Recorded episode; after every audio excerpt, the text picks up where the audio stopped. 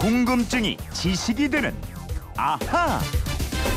궁금한 건 풀고 살아야 됩니다. 궁금증이 지식이 되는 아하. 오늘은 휴대폰 뒷번호 6200님이 문자로 주신 내용인데요. 네, 저는 친구들과 분식집에 자주 가는 편입니다. 분식집에서는 튀김이나 어묵, 쫄면, 떡볶이 등등 여러 가지 음식을 먹을 수 있기 때문인데요. 분식집 메뉴들은 언제 어떻게 생겼는지 이게 궁금합니다. 알려주실 수 있나요? 이러셨는데 물론이죠. 알려드려야죠. 분식집을 좋아하죠. 김초롱 아나운서 한번 알아보겠습니다. 어서 오세요. 네, 안녕하세요. 분식집에 가면 주로 뭘 주문해서 먹어요? 일단은 저는 한 가지가 아니고 네. 김떡순 씨를 부릅니다. 김밥, 떡볶이, 순대. 예. 요거 3종 세트 꼭 필수로 시키고요. 아. 좀 바삭한 거 생각난다. 그러면 튀김 시키고 아이고. 좀 더 다른 거 먹고 싶다 그러면 비빔만두 이런 거 있어요. 네. 아우 제대로네. 아, 라면도 하나. 먹어주고 예. 날 쌀쌀하고 이럴 때. 예. 자 그럼 뭐부터 알아볼까요? 우선 예. 저 튀김부터 주문해 볼까요? 아, 뭐 드실래요? 그 해산물 튀김은 새우 튀김 있고 오징어 튀김 있고요. 네. 그 요즘 채소에서 깻잎이나 뭐 고구마, 감자, 뭐 김말이 치즈 아 튀김도 있습니다. 다양하더라고요. 네. 자, 일본 말로는 덴푸라라고 하는데요. 음. 이 말은 라틴어에서 온 말입니다. 아 덴푸라가 라틴어에서 왔어요? 예.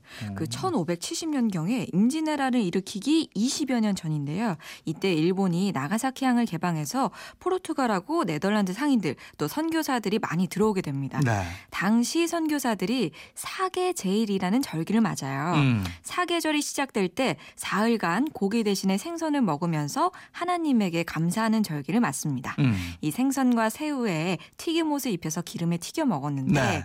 일본인이 그게 뭐냐고 물어요. 네. 그랬더니 선교사들이 콰투오르 템포라라고 대답을 합니다. 콰토르 템포라. 예. 이건 무슨 뜻이에요? 이 라틴어로 하면 콰투오르가 숫자 4라는 뜻이고요. 템포라는 계절을 뜻합니다. 네. 그러니까 선교사들이 사계절이 시작될 때 먹는 종교적인 음식이란 뜻으로 콰토르 템포라라고 대답을 한 건데요. 네. 근데 이 말을 일본 사람들이 음식 이름으로 알아들은 거예요. 음. 그래서 이때부터 튀김을 만들어 먹으면서 편한 발음으로 덴뿌라라고 부르기 시작했던 거죠. 아, 이게 이 튀김이 예. 서양 영향을 받은 일본에서 16세기 말에 시작이 됐군요. 그렇습니다. 음. 그런데 이 튀김 덴푸라 때문에 일본 에도 막부 시대를 연 도쿠가와 이에야스가 사망했다고 그런 말이 있어요. 네. 도쿠가와 이에야스가 평소에 생선 튀김을 굉장히 좋아했는데 네. 도미 튀김을 딱 먹었는데 굉장히 맛있었던 예. 거예요. 그래서 과식을 합니다. 어. 위에 탈이 났는데 이게 결국 석 달 만에 죽었다는 얘기예요. 아, 그런 얘기가 있군요. 예. 기름진 음식 정말 너무 많이 먹으면 탈나기 쉬워요. 그렇습니다. 너무 욕심을 부렸군요. 적당히 드세요. 네. 자 이번에 두 번째로 어묵 시켜 먹어볼까요? 예, 어묵은 흔히 오뎅으로 알고 있죠. 예. 일본이 원조로 아는 분들 많으실 텐데 음. 어묵하고 오뎅 엄밀히 따지면 다른 음식이고요. 어묵을 가장 먼저 먹기 시작한 나라는 중국입니다. 아, 이 생선살을 으깨서 반죽한 다음에 예. 튀기거나 찌거나 이게 그렇죠. 어묵이자 오뎅 뭐 이렇게 되는 거죠? 그러니까 어묵은 맞는데 네. 오뎅은 아니라는 아. 말입니다. 그 일본의 오뎅은 이 어묵에다가 유부, 무, 곤약 등등 여러 가지 꼬챙에 깨요. 네. 그래서 맑은 장국에 끓인 음식을 말하게 되는 어. 거고요. 이 어묵은 오뎅의 한 가지 재료로 들어가는 거라는 거죠. 네. 또 어묵은 중국 진나라를 세운 진시황 시절에 먹기 시작합니다. 음. 진시황은 생선을 좋아했는데 가시를 무척 싫어했대요. 네. 그래서 가시가 씹히면 요리를 만든 주방장을 처형할 정도였다고. 합니다. 그러니까 생선 요리를 준비하는 주방장이 얼마나 부담스러웠겠어요. 예. 그래서 생선 칼등을 막 내려치다가 뭘 만들까 고민을 해요. 네. 근데 생선살이 부드럽게 으깨지면서 가시가 거의 싹 발라져 있는 걸 발견하게 됩니다. 아, 그러니까 우연히 어묵을 만드는 재료가 나온 거군요. 그렇습니다. 어.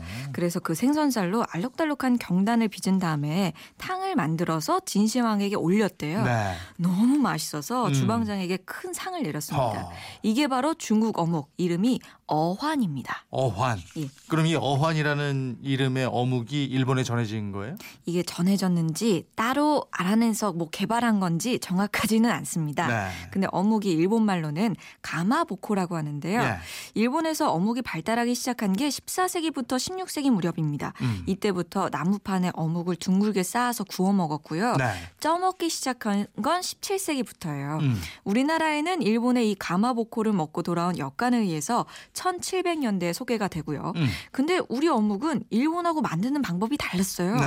물고기살을 얇게 점인 다음에 그 위에 각종 고기, 버섯, 파 등등을 다져서 소를 넣고 음. 김밥을 말듯이 말아서 삶았다고 합니다. 그러니까 그대로 들여온 게 아니고 창의적으로 개량을 했다 이거군요. 그렇습니다. 예.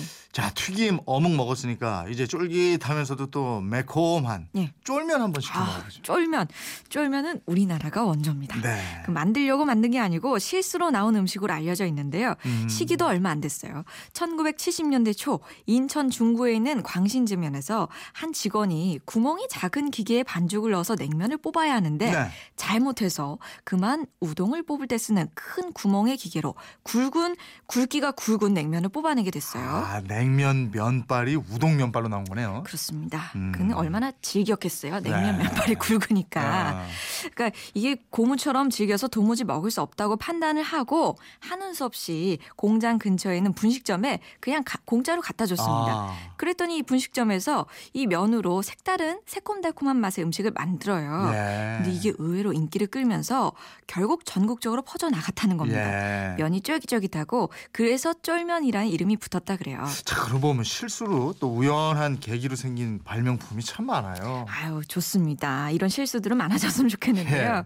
근데 또 실수가 아니고 일부러 쫄깃하게 만들려고 연구한 끝에 탄생한 면이다 이런 이야기도 있더라고요. 음. 쫄면이 반죽 단계부터 130도에서 150도 사이에 뜨거운 열로 반죽을 익혀서 점성을 높인 다음에 네. 이 반죽을 다시 사출기에 강력한 압력 을 뽑아내야 면의 조직이 더 치밀해져서 쫄깃한 면이 나오게 된대요. 네. 이런 제조 과정을 볼 때 이거는 단순히 실수는 아니었을 것이다. 이렇게 보는 사람도 있습니다. 아 그리고 또 분식집에 가면 빠지지 않죠. 노란 예. 단무지. 아. 이게 빠지면 뭐 서운하고 섭섭하고 단무지. 그렇죠. 예. 일본 말로 닭광이라고 표현을 또. 하죠. 예. 이게 사람 이름인 거 혹시 아시나요? 아 그래요? 예, 1600년대 일본 에도 시대 초기에 일본 백성들이 잦은 전쟁 때문에 배고픔에 시달렸다고 합니다. 예. 백성들이 대부분 딱딱하게 굳은 주먹밥 한 덩어리로 하루 끼니를 때우게 됐는데 음. 이걸 안타깝게 생각했던 한 스님이 물을 소금에 절인 음식으로 만들었는데 네. 이게 바로 단무지가 됐어요. 근데 저 이름이 닭광이면 그럼 그 스님이 닭광 스님이에요? 어떻게 하셨어요? 아니 지금 사람 이름이라고 그랬잖아. 근데 스님이 나왔으니까 닭광 스님? 그 스님 이름이 한자로 부르면 탁암이에요. 네. 아. 일본 발음으로 하면 닭광이 됩니다. 아. 이 스님을 생각해서 닭광으로 불리게 된 거예요. 야 오늘 이 분식점 얘기하니까 재밌네요. 분식집은 또 추억의 식당이에요, 여기가. 아, 학교 끝나면 학교 네. 끝나고 뭐예요? 중간에도 달려가서 먹었던 게 저희 때는 분식점입니다. 거의 미팅의 명소였어요. 분식점 하고요. 예. 또 제과점 있죠. 아, 제과점에서 이렇게 빵 시켜가지고 우유 갖 예. 놓고 미팅하고 분식점은 옛날에는 꼭 거기에 DJ가 있었어요. 그래요? 그 DJ가 저쪽 테이블하고 이쪽 테이블을 연결해 줬지. 아 맞다. 요즘도 신당동에 가면 DJ가 있고 있죠. 그때. 분식점마다 예. 있었어요. 그 예.